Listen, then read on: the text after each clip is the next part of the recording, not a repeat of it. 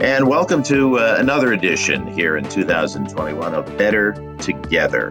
And this is a discussion where we bring in two experts who uh, have many things to say uh, related to marketing and also not for profit and uh, higher educational development uh, efforts.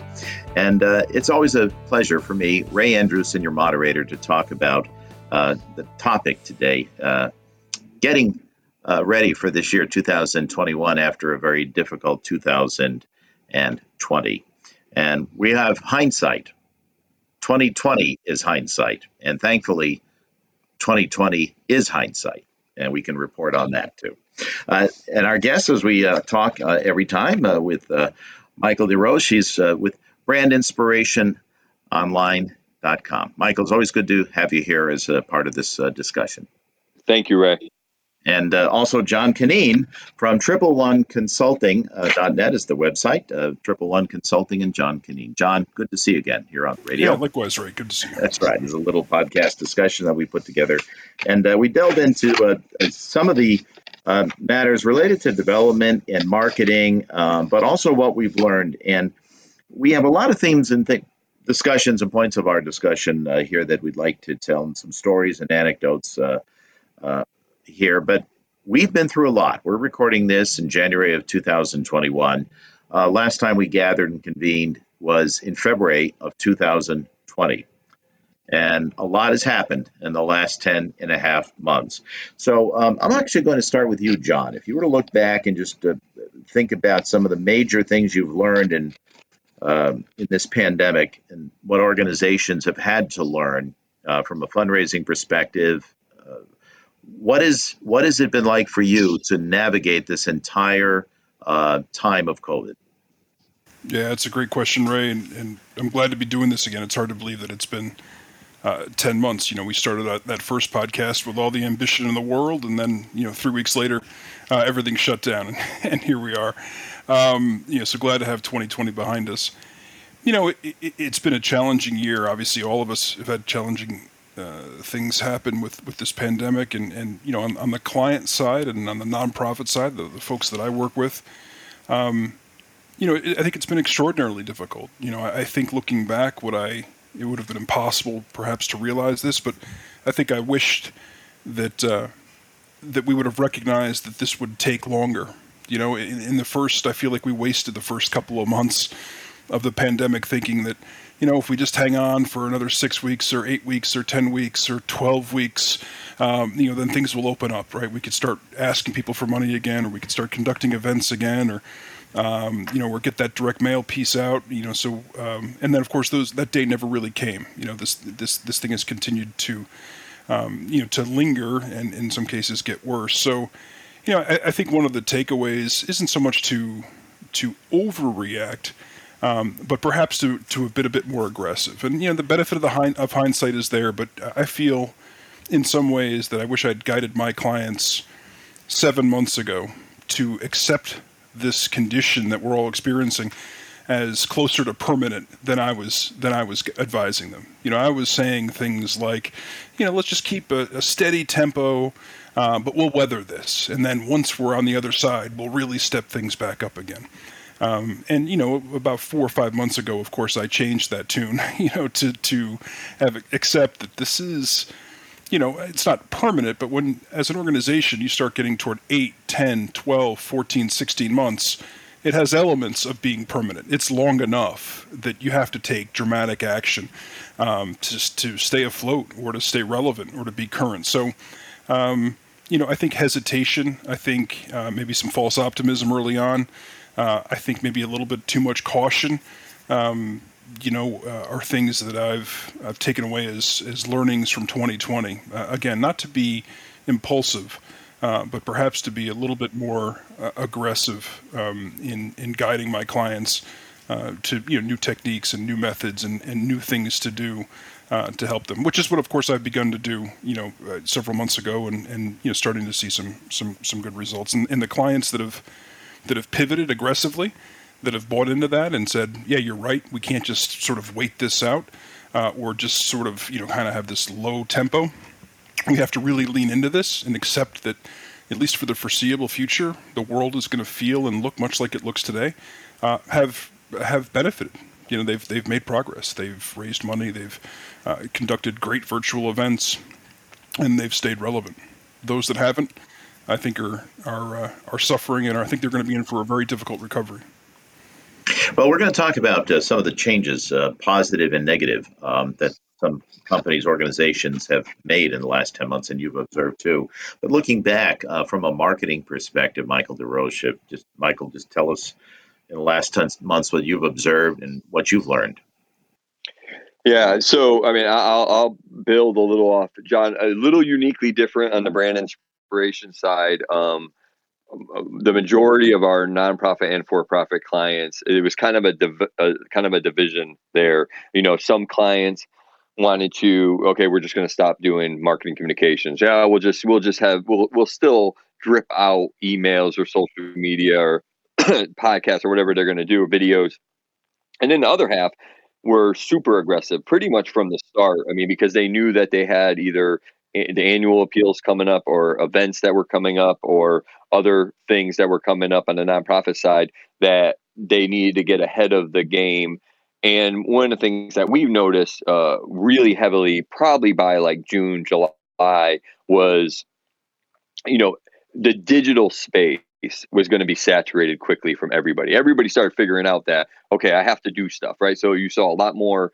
organizations, either on the client side or on the agency side, doing white papers, doing podcasts, doing blogs, doing just, you know, you know, there was like there was there was no gray area. It was either you were in the dark and you didn't do anything, or you know you didn't really communicate even on social and then over here you were you know like just saturating channels with uh, messaging so it made it tough for us because you know it's one thing to plan a strategy and know that you know you can get some engagement on either social or video or you know digital but when you have so many other people in the conversation how you break through that. It's, it's the oldest question that we've always talked about, even on our last podcast, about breaking through the clutter. Well, now the pandemic has indeed made it more cluttered. It's like a freeway now. It's like on you know the 405 in LA. Uh, you know, it's just so yeah. So we learned a, we learned a bunch of stuff, which you know I'll be excited to uh, hopefully share some of those things tonight. Well, a lot of people have uh, had to look in the mirror in the last 10 months and, uh, and, and, maybe not like what they saw. Uh, not necessarily their looks, but just uh, how honest they've been about the, um, their organization, uh, about the way they've been conducting their business, whether they were caught flat footed um, technologically. Um, maybe they hadn't really kept up with messaging in an appropriate way over the years. And and their business was already or their organization already was suffering and had infrastructure uh, problems. Um, now that some of these organizations have had a change, and how do you think some of these changes will go in terms of permanence? Do you think that um, we are going to get back to? I keep you keep hearing the the cliche, the new normal. So let me ask you both: what what? I don't know what is normal to, to begin with, and I don't know what's new. So, how would you define that uh, coming out? And uh, why don't we start with you, John? Yeah, that's a great question, right? And I think obviously there's uh, leaders of organizations, nonprofit, for-profit, governments, higher ed, uh, all you know asking themselves those same questions. You know, I think. Um, you know, I, I, think the world is going to look a lot different on the other side of this. You know, I believe that, uh, especially given the length and, and depth of this pandemic, um, that this is one of those, you know, historic events, you know, akin to World War II, akin to uh, World War One, um, where you know the whole world was different afterwards. You know, not just um, you know burying those that we had lost and, and healing the wounds but you know, socioeconomic things changed, you know, permanently after World War II. Um, you know, the status of women in the workforce, the the move to the suburbs with all the men coming home on the GI Bill. These were seismic changes in this country. Uh, and if you go to Europe, of course, they were even more considerable because there were some, you know, political shifts there uh, as well. Um, you know, I think this is akin to that. I think that, um, you know, how we interact um, is going to change. It doesn't mean that we're all going to interact like this exclusively via Zoom and, and you know in headsets and remotely. Um, but I think some of the things that we developed as as tools to get by will remain. You know, I, I think this is going to become part of of of how we do business uh, and communicate, and maybe even in some cases how we prefer to. You know, I was reflecting with um, uh, a friend this morning. You know, my family, my my wife and, and my kids have a weekly Zoom call with their cousins. Um, you know, uh, every week, they've seen more of their cousins. You know, seen you know via the you know via Zoom and you know played Trivia Pursuit and all the different things that teenagers will do.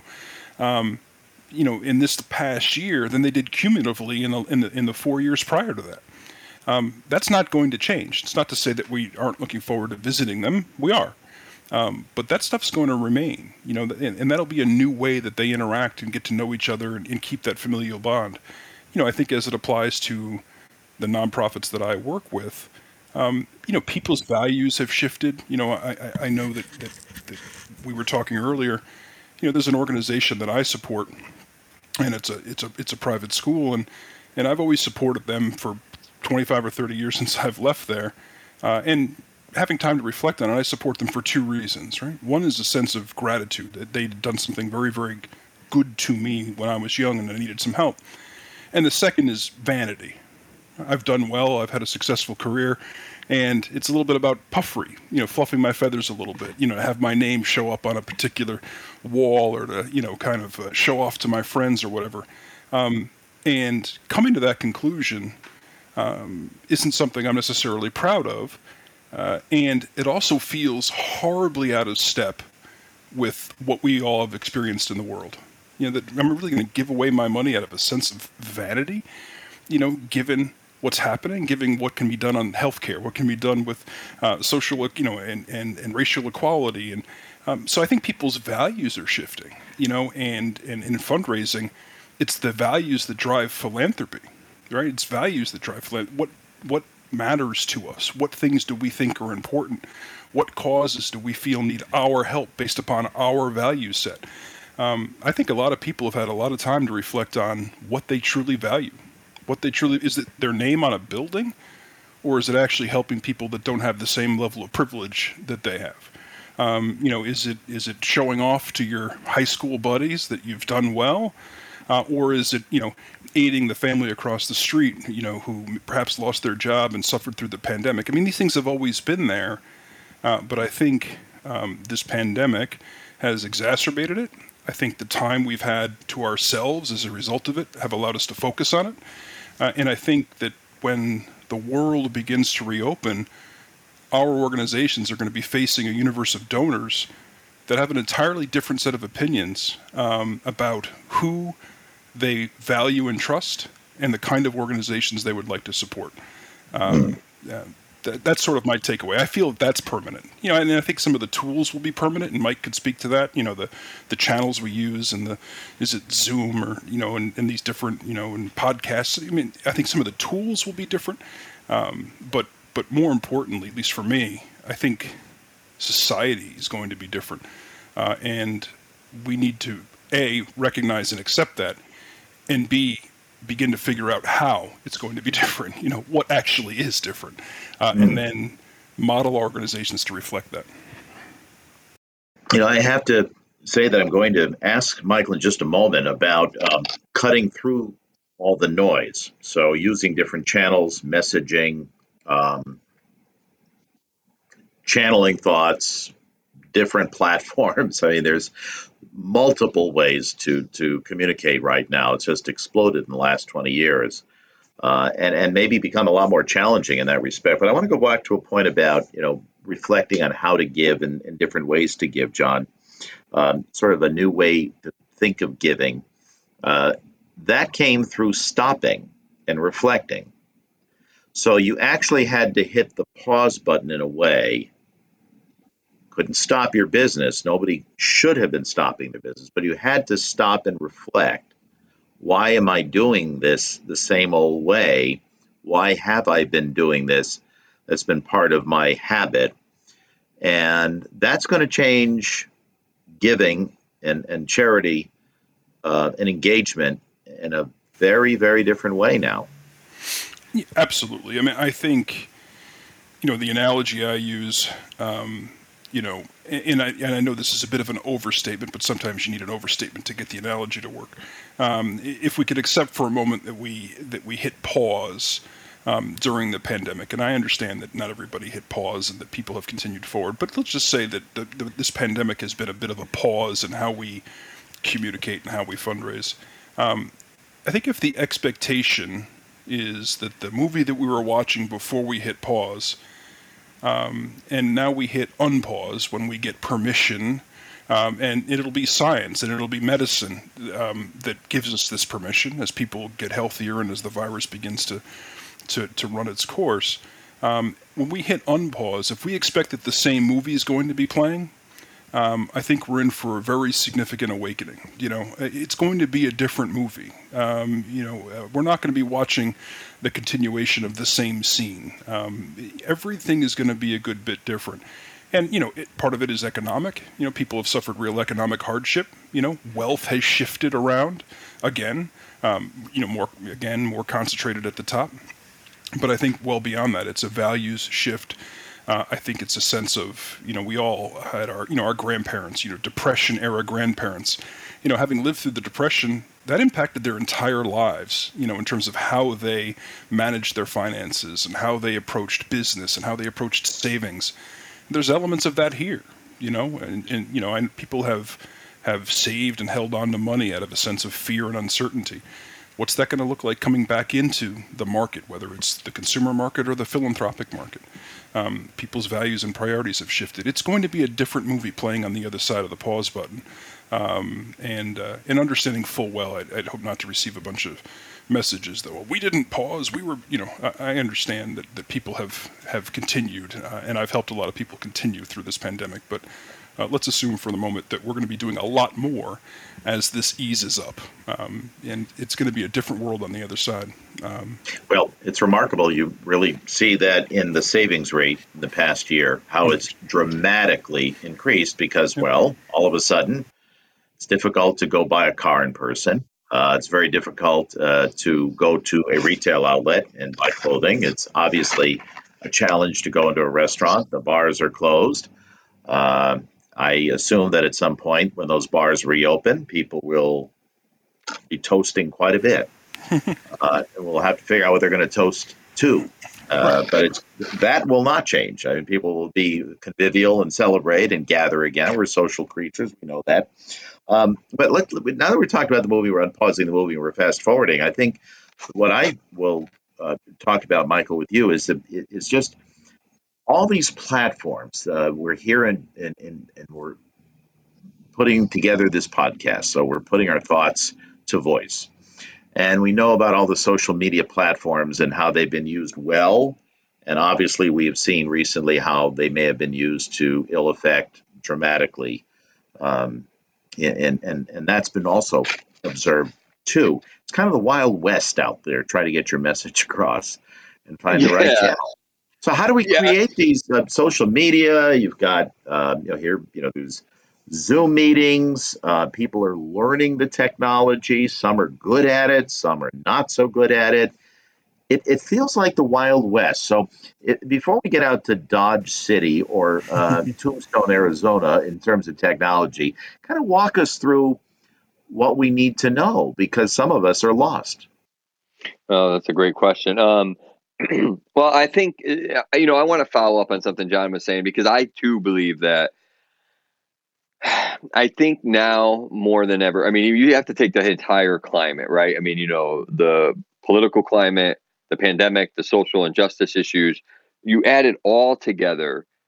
As humans, things had people have to change right? So as humans if if if they're you know the idea like john is talking about in terms of having more gratitude and stuff like that and or their beliefs system has changed in terms of how they're going to donate or use their money in a consumer setting or whatever i think as marketers and and, and or uh, marketers in a nonprofit setting or a communications person in a nonprofit setting I think that you have to recognize that first, right? I think I totally agree with John, and we talk about it a lot. I mean, you know, I think that is number one to recognize that the same old clickbait marketing messages, stuff like that, really shouldn't hey it's kind of insincere now right you know what i mean like before was one thing when you had a bunch of ads in your feed and you know some of them are kind of hokey or they're kind of clickbaitish but now it's kind of i don't know i just I, I, when i look at my feeds everywhere i get kind of insulted when i see the same old same old that was there you know a year ago just because i just think that they're kind of tone deaf they're tone deaf to what's going on in the world and where we're coming out of it so i think that message construction holistically is really where it comes down to. Like, I, I don't know if I, not, you know, I've been in marketing for 25, 26 years. I'm not sure if there was ever been a time where now the knowing the persona in your audience and the actual target of your audience, like who they look like, what they feel like, how they think, you know, where they live, that kind of stuff. The, the building the persona and you know is super important. And then and then once you figure that out, where are they living? Well, you know, there's all these channels. I mean, putting the same message to one persona on all these channels doesn't make a lot of sense because there's a good chance that a lot of men aren't on Instagram if you're trying to reach men. And, you know, or there's a good chance that people from 40 to 45 to 65 are on Facebook, but they're not over on Instagram or they're not on Twitter. I mean, you know, you know, you just have to figure it out. So I think that message discipline, like figuring out what the message is based on the audience that you want to reach and knowing what channel that they live in. So if it's social, LinkedIn, Twitter, Facebook, and you know, a lot in the consumer arenas and B2C, it's Snapchat and TikTok and stuff like that. Um, you have to figure that out. And the same thing with, I mean, I'm not saying that you just disregard tried and true measures. Like we still do email marketing for clients. We still do, you know, you know, the, the social media posts that are you know that that play. But it's the it's it's that first of all the message thing. Message is going to be the most important thing i believe. And a message that's unique to that to ray a message that's unique to ray not a message that's unique to john. Now granted it's not easy to do that all the time right? I mean you're going to have messages on your social media and other platforms that are generic to the masses but if you can figure out ways to be more personalized and unique, and I don't mean just by adding, hey, John, on your email, I mean, you know, messages that kind of resonate, um, I think that's important. And then figuring out what channels work for you, right? You don't have to be on every channel as an organization, right? I mean, you just don't. I mean, now if if your audience and the people that you want to reach are on every channel, well, then maybe the strategy that makes sense. But you don't have to be on every channel. Just don't do a. You don't have to do a podcast just to do a podcast, or have a blog just to be have a blog, or whatever. You know, you know, and, and so that's one thing. And then I think that you know to also answer your question, I think that figuring out during the pandemic and going into the future, and I know we'll talk more about this, but what things work that used to work before that won't work now, right? So, and kind of like a, you know, a, a, total different shift in methodology. So, you know, we had a client that, you know, literally would every year run a program in person. They had to run the program in person to get their audience to to join and and, and be active and engaged with the platform with the program. This year they couldn't do it. It was this fall they couldn't do it. So you know we they literally asked us, okay, how would we do this using Facebook Live? How do how do we reach these same people using digital channels that we never reached them before on?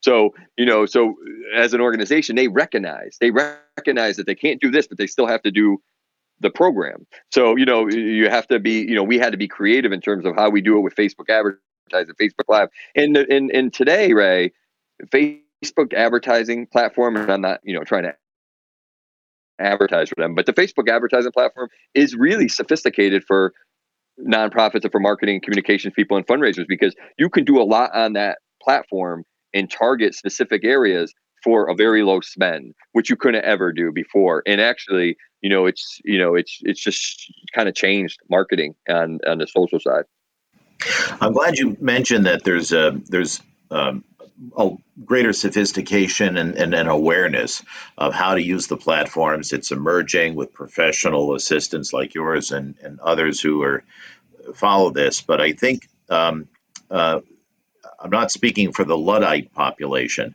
um, but for those who don't enjoy or engage uh, with the activity. And I, I, sort of go back to about um, 15 or 20 years ago with the emerging term that seemed to be dominant of virtual reality.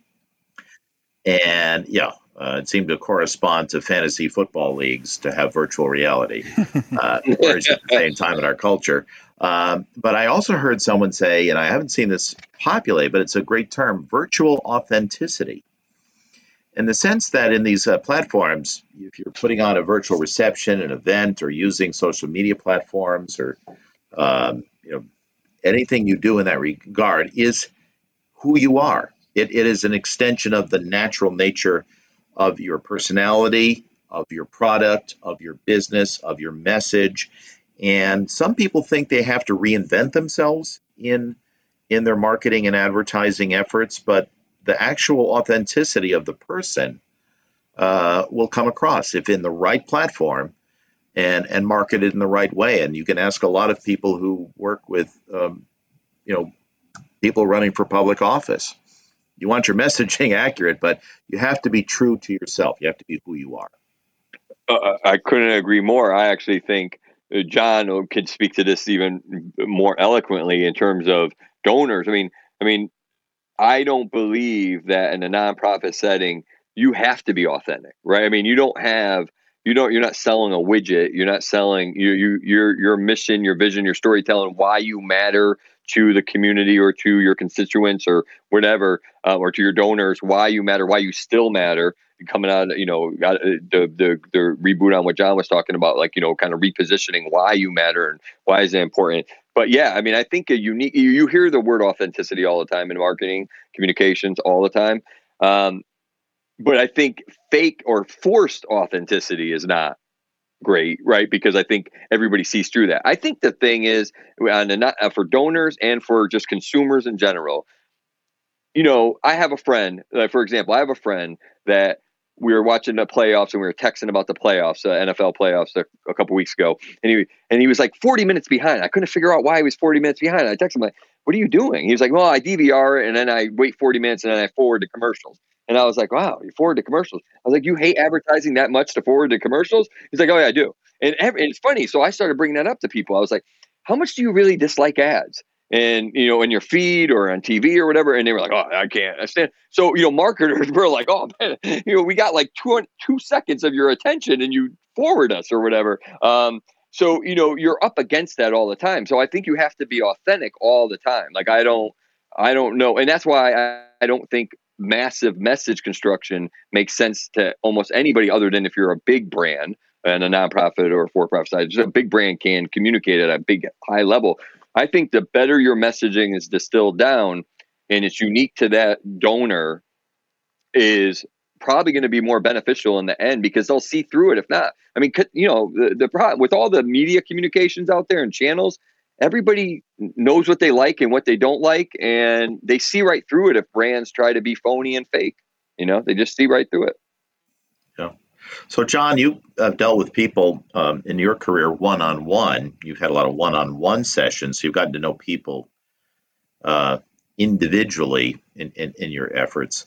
Um, and, and describe, um, since we can't meet with people right now, the impact of uh, some of the technology and how you've been able to use that technology uh, and how companies can engage that with one-on-one sessions uh, through Zoom, um, WebEx, uh, Microsoft uh, Teams, whatever you're you're you're you're on, whatever platform you want to use. How you can engage and be more of a one-on-one person employing this new technology, which has emerged dramatically because we've had to use it in the last 10 months to a year. Yeah, it's a good question. Yeah, I think I'll start by saying there's always a tendency when when people talk about everything is going to change, and, and, uh, and, I'm talking about it. I, my whole lead-in was about that. For there to be this sort of general assumption that uh, you know it's going to be hundred percent change, and it's not. You know, it's you know it, we will get back to meeting with each other in person. We will get back to flying to conferences and business meetings. Um, all of these things will happen. But the, the, the real question is at what level? You know, is it going to be off by 10%, 12%, 15%, 30%? Um, you know, what's, what's, you know, these tools are here to stay in some form or another. It might be, you know, as I say, 10 or 15%. But to your specific question, you know, the pandemic has accelerated um, the use of these technologies. Zoom was growing before the pandemic. It just grew a lot faster during the pandemic. Um, digital was growing before the pandemic. A migration away from, you know, big TV advertising was happening before the pandemic. Uh, you know, and move toward online. So, I, I think it's important as just a as a as a general, you know, sort of principle. I don't believe that everything, that any of this is 100% in any one direction. It's not 100% going to stay the same. It's not going to 100% change. Um, and what the pandemic has done is it's accelerated the use of these tools, these virtual tools that we were already moving toward um, anyway, at least in some modest form. We're just now using them largely, um, you know, almost exclusively. But specifically around sort of donor interaction or uh, interacting with a prospect, you know, because of the use of the technology and because it's become so widespread, things that I would have thought were impossible a year ago, you know, a donor meeting with a hundred thousand dollar prospect, um, where you talk about things that they're interested, what motivates them to fund an organization, and would they be interested in making a gift at that level to an organization maybe that I'm working with. Never in a million years would I have thought a year ago that I would do such a meeting via Zoom. That's a that's a go-to in-person conversation, hundred percent. I've done them throughout the pandemic, and you know once you get over a little bit of this sort of awkward technical glitches and what the person's background looks like, and if the dog's barking, and and and interestingly enough, these are all things that we've overcome through sheer use of this. We've become accustomed to the different backgrounds and the different sound quality and the dog barking, and, and I think we've accepted that that's just okay it doesn't have to be perfect. We're not we're not sitting in a in a you know in a TV studio. So we've given each other permission to be human in how we use these technologies. Um, so once that became sort of widespread, the conversations have become pretty normal and and and pretty authentic. Um, you know, I've had compelling conversations where donors have really poured, you know, their heart into why they support you know, and compelling interactions between the client representing the nonprofit and the donor uh, about what motivates them. Um, interestingly enough, one of my clients said that one of the things he found interesting about Zoom is that different than an in-person visit is that he spends more time looking at people's faces, their eyes, their facial expressions, uh, than he does when he's in person. And in some ways, has found some interesting benefits from that in terms of reading the person. You know that uh, you know not distracted by the meal maybe that they're sharing or looking over their shoulder or you know um, and you know really because there's nothing else to look at. Really looking at the face of the person they're speaking with. Um, I don't know that that's true for everybody. So the tools themselves, I think, have served have served the the organizations that I work with well, and people have accepted them so I think they're going to stay. I, I, think that major gift visits, donor cultivation meetings, um, a good percentage of them are going to be done virtually. You can do more of them. Um, you could do them at reduced cost. Uh, you don't have to travel. You take an entire day to do it. It's an hour. It's less of an imposition on the person that you're visiting. You know, you have to welcome you into their home or make room for you in their office and what have you. Um, so I think there's going to be a significant percentage of what used to be in-person interactions, certainly at the major gift level, um, that will take place virtually. And maybe it's the first meeting or two that's virtual, and then there'll be the third meeting will be in person. Maybe it's the initial interaction that's virtual, and then the, the you know that sort of final interaction where you move toward the gift is in person. You know, there's going to be all sorts of combinations. Um, some will be 100% in person. Um, some will be 100% virtual. Um, people have accepted the tools. I think because we were forced to. I think because we became comfortable with them. Um, and uh, I think we have found that although they don't necessarily replace in-person communication, that they're okay. You know, and and maybe the compromise is this interaction isn't quite as personal as I'd like it to be, but the benefits outweigh the negatives. And those benefits being, you know, the, maybe the more casual nature of it. The benefits being that it it takes less time. You know, so what would be a four-hour commitment now turns into a 45-minute commitment. Well, time is valuable. You know, I'm willing to give up a little. Uh, maybe I'm willing to give up a little personalization and intimacy to gain three hours back. You know, um, you know, uh, you know, I think there's something to be said for that. Um, well, so, I would say that we'd save a little bit too on uh, petrol, on gasoline. right. uh, getting point A to point B, or parking, or um, restaurants in the last 10 months have certainly had a very tough time. So those lunches um, might not occur, and someone picking up the check. And uh, so there, there is a new way of doing things. There's a little bit more efficiency um, related to this. And, and it's quite interesting how we how we use some of this technology and, and in just in terms of how casual we are. I mean, we're learning all of a sudden we're on camera. This is our own brand, and you know, Michael and John, I think you'd agree. Uh, how we dress, uh, how we talk, what our posture is uh, in these sessions that are visual. Um, all of this is so important in in presenting yourself in front of of, of an individual or a larger group. And we're still trying to wrestle with this. And in a way, all these rectangles are uh, kind of leveling the playing field. Some of us are very good at this, and some of us are not so good at this. Right.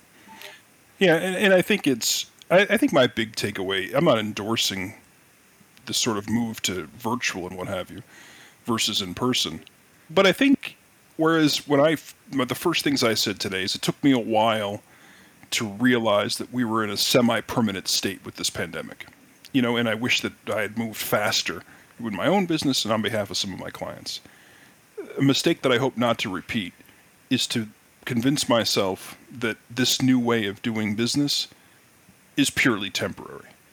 You know, you know that there will be elements of how we interact, communicate, do business, approach donors, cultivate and solicit donors that we have acquired through this pandemic that will have elements of permanence. And what I'm trying to advise my clients is, you know, there's going to be a natural tendency to want to go back to doing what we used to do, telling our story the way we've always told our story, communicating with our constituents, our prospects, and our donors the way we've always told it. It's easier. It's like a comfortable shoe. It feels right. It's in our comfort zone. And I think that's going to be a very, very big mistake. You know, I think it's a very large mistake. We're, you know, we're, we need to accept that in ways that we can't even articulate now, and I think in ways that sociologists will spend you know years and decades studying, um, we've changed. We've changed with methods. We've changed with our values. We've changed with how we spend our money. Uh, we've changed with how we want to be communicated to or at. Um, and uh, it's being ready for those, you know. And I think having the willingness um, to be open minded, you know, and and accept that uh, it's a, it's it'll be a new world. It's already a new world, and it's going to be a new world on the other side of this thing as well. Yeah. Listening to uh, Better Together, uh, our conversation here today with John Canine uh, from Triple One Consulting. The website is tripleoneconsulting.net. Also, Michael DeRoche of Brand Inspiration. Um, marketing, it's brandinspirationonline.com if you want to learn more. And uh, I'll start with you, Michael, on this next question. I want to just talk about, um, before we sort of tie this in on a human level about, you know, just being grateful people, I'd like to talk about numbers, data, uh, numbers crunching. Uh, and and we're all caught up now in these wonderful software programs that um, that that we use in, in our work, uh, where we're data driven. Um, there's no longer the soft, uh, factual uh, data that you enter. You actually have hard data that drives decision, and a lot of software that allows you to track things. So, for example, if you were in, uh, doing marketing and radio at one time, you had to rely on what we then called Arbitron, then Nielsen ratings or television ratings. Right. Uh, they were filled out by diaries. Uh, they were not filled out uh, to the decimal point uh, accurately. They could fluctuate from time to time. Uh, and you also had to trust the diary uh, that it was filled out accurately by that person.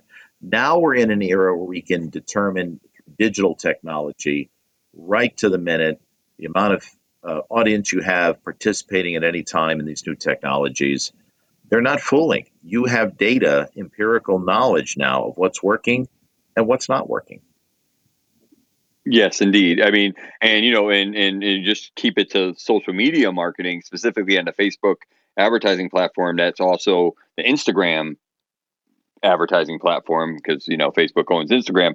Um, you see it. So a, a couple wonderful things have happened, right? And really have happened um, even before the pandemic, but certainly through the pandemic because so many more people are spending money on ad spend for their organizations. Um, is a couple things. One, you can do wonderful things with how you segment, how you define your audience. You you could create a thing called custom audiences on Facebook, where it allows you to, you know, take a, a database of your prospects or, or, or your existing base or donors, and you can kind of make sure that you can try to serve ads to them if they're connected on Facebook. I'm just going to just talk, keep it in a silo on Facebook, and you can do great things, right? So you could put very little spend and get impact. And while you're building ads, and you don't need to be uh, advanced marketer to figure out how to use the platform, right? The ad platform. So, you know, you put in an ad spend number and some demographics and some segmentation, and then it'll tell you, well, you, we we think we're going to be able to reach this many people for this dollar amount a day, and you're going to get this many new engagements. That's their algorithm, right? It's pretty intuitive for anybody to use. Um, and then, and then you, and then like within a week of running it, you have data, right? Then you have data. How many people click through to our website? How many people watched maybe the video? How many people? So, and, and what it does, and, and it's one of the things that we do, we build micro campaigns, right? So, you know, we want an organization to systemically look at their marketing for a year, but we don't want to plan any more than three months and a top six months. Um, in terms of their social media calendar or marketing calendars or communication calendars, because it, you have to be fluid. And I think the pandemic has definitely taught us even more that you have to be much more fluid. You have to be able to pivot quickly. And, and, and the beauty is, is that you don't have to wait for data, right? So data is there if you're just doing social media marketing or e- even email marketing or combining the two or blending the two or whatever you're doing. Um, you have the data everywhere. And just take your website, for example. If you just have a WordPress site or a Squarespace site, I mean, Squarespace has its own built in analytics now squarespace analytics. You don't have to depend on you know being connected to google to do that anymore. So you know data does drive everything but i caution and i'm, I'm going to say this because i've said and, and john's heard me for years say this i caution that you get paralyzed by data.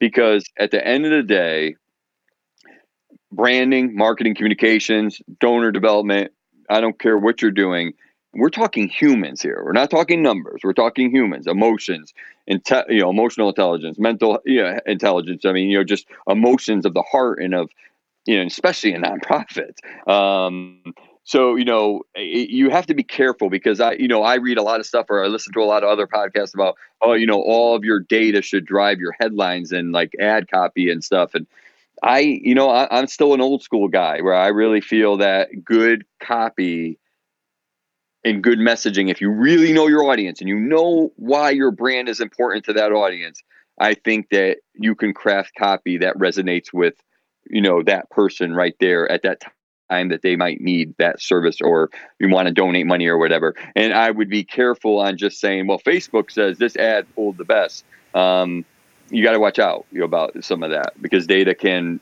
mislead you. Well, I also think, Mike, this is John. I'd just like to jump in. Yeah, I think the, avail- the availability of all of this da- data exposes us as communicators, right? You know, when Right. exposes us, um, it lets us know if we're good at what we're doing and or if we've become lazy, you know, and, Right. or if we've become irresponsible in how we communicate. Um, because you, you get to see is the message resonating, you know. So from a nonprofit perspective, you know, if you have donors that range from 20 years old to 80 years old, um, y- you know, not only are they participating in different channels, they are- they speak a different language. You know, I have I have teenage kids who would struggle to name the major movie stars that all of us in this call would consider, you know, the George Clooney's and the Brad Pitts. You know, my kids are less interested in them and far more interested in, you know, people that are on Twitch or people that are on, Right. you know, TikTok and, and, and, you know, and they would see somebody with 50 million TikTok followers as far more influential and famous than a George Clooney. You know, somebody Agreed. that we as 40 year and 50 year olds would see as extremely influential. And the language associated with that is different. And that goes all the way through the generations. People in their 20s and 30s have an entirely different frame of reference, a different language, different channels that they embrace uh, than those of us that are in our 40s or 50s. And then, of course, on up and up and up the ladder. So uh, it's not only are the channels different, it's what you speak to. It's what they value. You know, I do a lot of work in the church space, and you know, when you're speaking to um, you know church members that are in their 60s and their 70s and in their 80s, especially in the Catholic Church, you know, it's about our responsibility as Catholics to participate in our faith. It's about our obligation. It's about the gratitude that we feel for being Catholic and the sacrifices that our Lord made for it. And that's fine. That message doesn't resonate with the 20, 30, and 35 year olds. It just no. doesn't. It just right. doesn't. They just don't feel it the same way. You know, it's more about, you know, participating in your faith and, and what, you know, being active in your faith can do with and for you and your family than it is out of a sense of, you know, obligation. Um, they just look at it differently. So your language has to be different uh, in those cohorts. And I'm not saying that you change the faith or the theology, of course not but you change where you shine the light. You know where where you bold print, uh, where you emphasize um, to resonate with the people that you're speaking to. And in order to do that, you have to understand who they are, and you have to understand what they respond to, what kind of messaging, why do they care about you, um, and then customize the message in the right channel, um, you know, t- to them. And I think that this pandemic, um, not to make everything about the pandemic, but part of the theme of today's podcast is what does life look like going forward, um, has accelerated that. You know, it, it's you know, the marketplace is flooded with messaging. Um, it's flooded against a a, a, a, a populace uh, that has suffered, you know, quite a bit, you know, financially, emotionally, spiritually, um, and whose values have changed and shifted. Um, we need to know more about who these people are and we need to know more about how they've changed and we need to take responsibility for that as as nonprofits or the, my nonprofit clients own that and make sure we're delivering to them what what this what what they need and what they want. We have a responsibility to do that for them and we have a responsibility to do it for ourselves because they're not going to support us if we don't right? So it's it's both right. the right thing to do and it's also the necessary thing to do if you intend to survive I'm going to ask you both about um, your business and your focus because if we were to walk in and sit down and have this conversation and relax uh, a year ago, uh, it would be different. Now, fast forward, here we are, uh, picking up again, talking again. But um, if you were to describe Triple One, I'll just start there with you, John, and then we'll talk brand inspiration, Michael, in a moment. Uh, but hmm. if we were to talk about uh, if our, with that famous elevator speech uh, 10 months ago, what Triple One does, and then walk in the same elevator again today, what does Triple One do now? How have those elevator speeches, if you will, or those descriptions about your business, how have they changed? Well, on a personal level, uh, I was skinnier 10 months ago. Um, so there's there's that. Uh, but since this is a uh, this is an audio uh, medium that we're using, the audience has no idea. Um, I'm still fine, folks, but uh, but I was skinnier ten months ago, um, but not skinny. Triple One itself, um, yeah, we provide uh, really high level fundraising consulting to small to mid-sized and on the larger side of mid mid-sized nonprofits uh, around a couple of key issues. Uh, we spent a lot of time engaging with them on, on, on communications, how they tell their story. Why are you relevant? Why do you matter? Why should people care about you? Everything we do starts there. Um, and then we take that once we get it right and and we we look to the existing audience, we look to potential audiences, and figure out the best way to communicate that to them, begin to develop a level of engagement, and then ultimately convert that to fundraising dollars. How do we convert this engagement and interest to money to help fuel our organization? And for me, most often, that manifests itself in major gifts, you know, working with individual donors, pools of, of donors, um, and and mapping what our organizations do to what they're interested in, ultimately soliciting those donors. A fair bit of work around annual giving, uh, which largely centered around messaging segmentation, using data to drive response rates, and using data to to select and, and, and deploy in the appropriate channels. And then a lot of strategic planning, you know, making adjustments over the course of, of months and in some cases years to reflect what's working, what's not working, what's changing. You know, um, you know, we've had clients, of course, whose mission field was a particular um, series of things, um, and then the world changes, and the mission field either expands or completely shifts.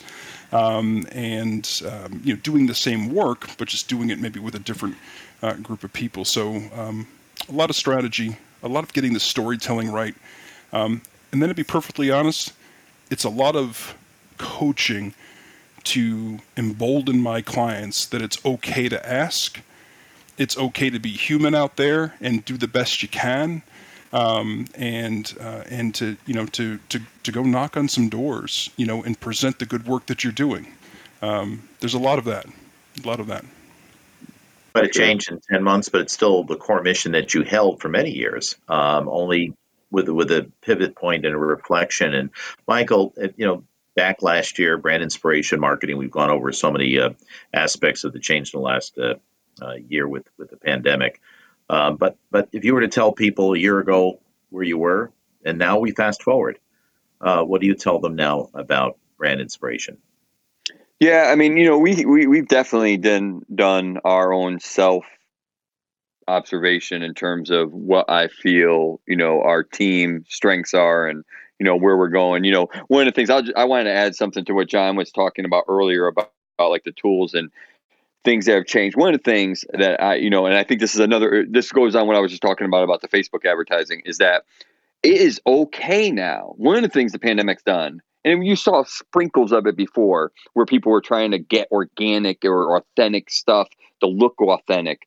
But now, having marketing communication videos or or audio cast or blogs or whatever or share graphics whatever they can look like they don't have to be so polished anymore. Like now, you know, the trend before was eh, you know everything had to be like look produced well, well lit, well this. But with Zoom, you know, we're we're doing all sorts of just recording interviews on Zoom and then editing them together and throwing them out on YouTube and Facebook's platform and that's and Instagram stories. I mean, that's it. We don't even polish them anymore. I mean, we don't even color grade them. So you know, but it's but it's it's become accepted. Like John said with the Zooms, it's the exact same thing. And I think that will stay. Like, I, I think because production values have changed, and I'm not trying to get videographers out of their jobs, but I mean, it's just part of what, you know, the reality is not, it's always going to change. But anyway, to answer your question about uh, one of the, the things I think that we truly are, because storytelling is everything for us as well, because we're a marketing communication firm. We can't be in business if we don't tell stories. But is I firmly believe, and I've always believed this, but now I've really believe it more mm-hmm. with my my my team is I truly feel that every organization, nonprofit, every for-profit business, every individual, every author, every musician, every sound engineer, every every everybody has one if you can ask the right questions and you can have them kind of divulge their soul to you, you can find one specific thing that makes them unique compared to everybody else. And everybody has it. Everybody has it. How we find that and then turn it into creative strategies to make their own brand you keep using the word personal branding and stuff like that right? That's what it's about. That's what i think that i try to get out of people and then or out of an organization and then be able to creatively way using all the tools john talked about all the tools we talked about tonight to then you know because you could have you know two nonprofits that do the exact same thing but just the way you tell their story that's unique compared to the other one is their differentiator. So I think we're, I mean, I think that we truly are, we, you know, I think we true, and I think if we asked our clients, and we have a couple times, you know, what makes us unique, we're not cookie cutter at all. We don't, we look at every engagement as what is unique to them to try to communicate. And that, and, and you know, obviously, and then there's the other half of the agency, which is we got to do the work right? It's great to be all, you know, let's oh, let's create your great story. But then you got to be able to build the stuff, right? The websites, the landing pages, the emails, the social media. The, I mean, that's the stuff that matters because that's at the end of the day, that's what the consumer, you know, digests. But um, you know, so we're storytellers, just like John, just in a different way. and you know, and I think that we try to really drill down to what makes them unique compared to someone else. We have just a couple of minutes in our conversation uh, in, in, our uh, Better Together podcast. And, and, I have to go back to a point that you touched on, John, about uh, gratitude mm. and working out of a sense of joy, but also working out of a sense of, of grateful mission um, and, and feeling that even through the pandemic and through the tragedy of all the lives lost and through all the social disruption and fear and anxiety that people are feeling, the isolation. Interestingly enough, people are coming out of this with some form of gratitude. And uh, how some organizations need to tap into that. So, if you can both, starting with you, John, just talk about um, being with your donors, uh, being people who serve, in, encouraging people to connect, how that's a very effective way uh, to work for your clients. Yeah, it's a it's a great question and something I've spent a fair bit of time on a personal level thinking about. Um, you know, one of my big takeaways on a on a personal level, and of course that extends to my business and and and, and to my clients, um, was just how grateful I am for the life that I have, and you know, in, in the physical life I have, but the entire life I have, the privilege that I have to be able to, you know, work from home in a safe environment, you know, with a yard that my kids could play in, and and, and things like, and, and really having this pandemic, and, and maybe I'm a little embarrassed to say that it took this pandemic for me to realize the extraordinary privilege that I have, you know, but I do now, you know, and I think a lot of people are going to come away with that. Um, and you know, and I think that translates or transfers to our organizations, in that our organizations have to demonstrate that they're grateful for the support they get. They're grateful that that people care about them and are engaged and interested in them. And and I'm not saying that organizations have taken their donors and supporters for granted. Um, they haven't. Um, but I think that we need coming out of this in some cases to lead with that. Thank you for sticking with us. Thank you for caring about us. Thank you for participating. Thank you for your support. Um, it's been our, the organization speaking, our privilege to be, you know, on the front lines of whatever it is, whether it's a museum or whether it's a frontline healthcare worker, whether it's a religious organization. Um, I think that's an important. I think that's an important thing from a messaging perspective um, to to lead with. You know, and I think that if they do, uh, I think that uh, they'll set the tone for this new year and maybe new years um, that we'll all benefit from. Is that you know in, instead of you know me me me us us us, it's you know thank you you know for for being on this journey with us. Um, thank you for suffering alongside of us. Uh, we've made it. We're making it. We have a lot more work to do. Let's move forward together. Um, I think that'd be a darn good message uh, for not only all of us individually to have, uh, but for the organizations that we work with or represent to have. Uh, and I think there'll be great reward, um, you know, for, for organizations that embrace that. Yeah. And uh, well put. And, and, Michael, in terms of uh, just as John had mentioned, grateful for the life I have. Uh, I don't think that extends to just one channel. That extends to multiple channels and yeah. perhaps uh, multiple platforms. And some final thoughts from you on on on gratitude and what that means after the pandemic and going forward uh, in your line of work.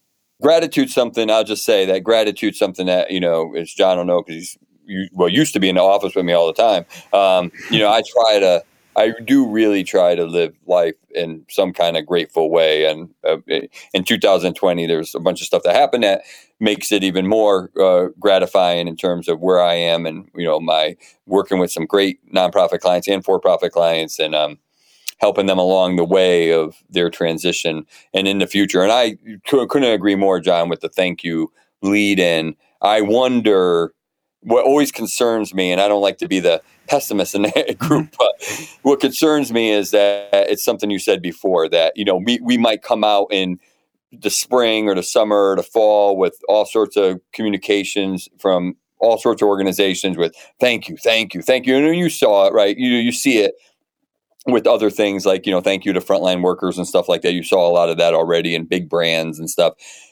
And then, then everybody just settles back into their own ways of doing Of things. You know, and that's what concerns me is that the that all that work to be authentic and honest and you sincere um, you know consumers and donors they like i said before they they'll see right through that and it won't work next time going back to the old ways of doing Right. things. Well, gentlemen, you've uh, provided us a lot of thought, um, and you've taken us through, I think, uh, just how the world has changed and our, our communications and, and our marketing efforts and, and our uh, donor engagement and and how we message all of this and, and put this together has changed a lot in the last uh, 10 months. And there's uh, going to be many conversations uh, ongoing as uh, we evolve out of not only the pandemic, but use the new technologies and uh, what we've learned um, about ourselves as, as human beings, social creatures that we are. So uh, we'd love people to get in touch with you and, and learn a little bit more about um, how you can help them. And uh, Michael, how can uh, folks get a hold of you? yeah the easiest way is uh you know michael m-i-c-h-a-e-l at brandinspirationonline.com michael at brandinspirationonline.com Brand Inspiration and John. Uh, sure. Visit our website at triple one consulting, all spelled out, triple one consulting.net. Uh, my email, john at triple one consulting.net uh, as well. Perfect. John Canine, Michael DeRoche, another uh, good conversation uh, during our podcast this evening of Better Together. Thank you for being with us. Thanks, thank Ray. you ray We appreciate you.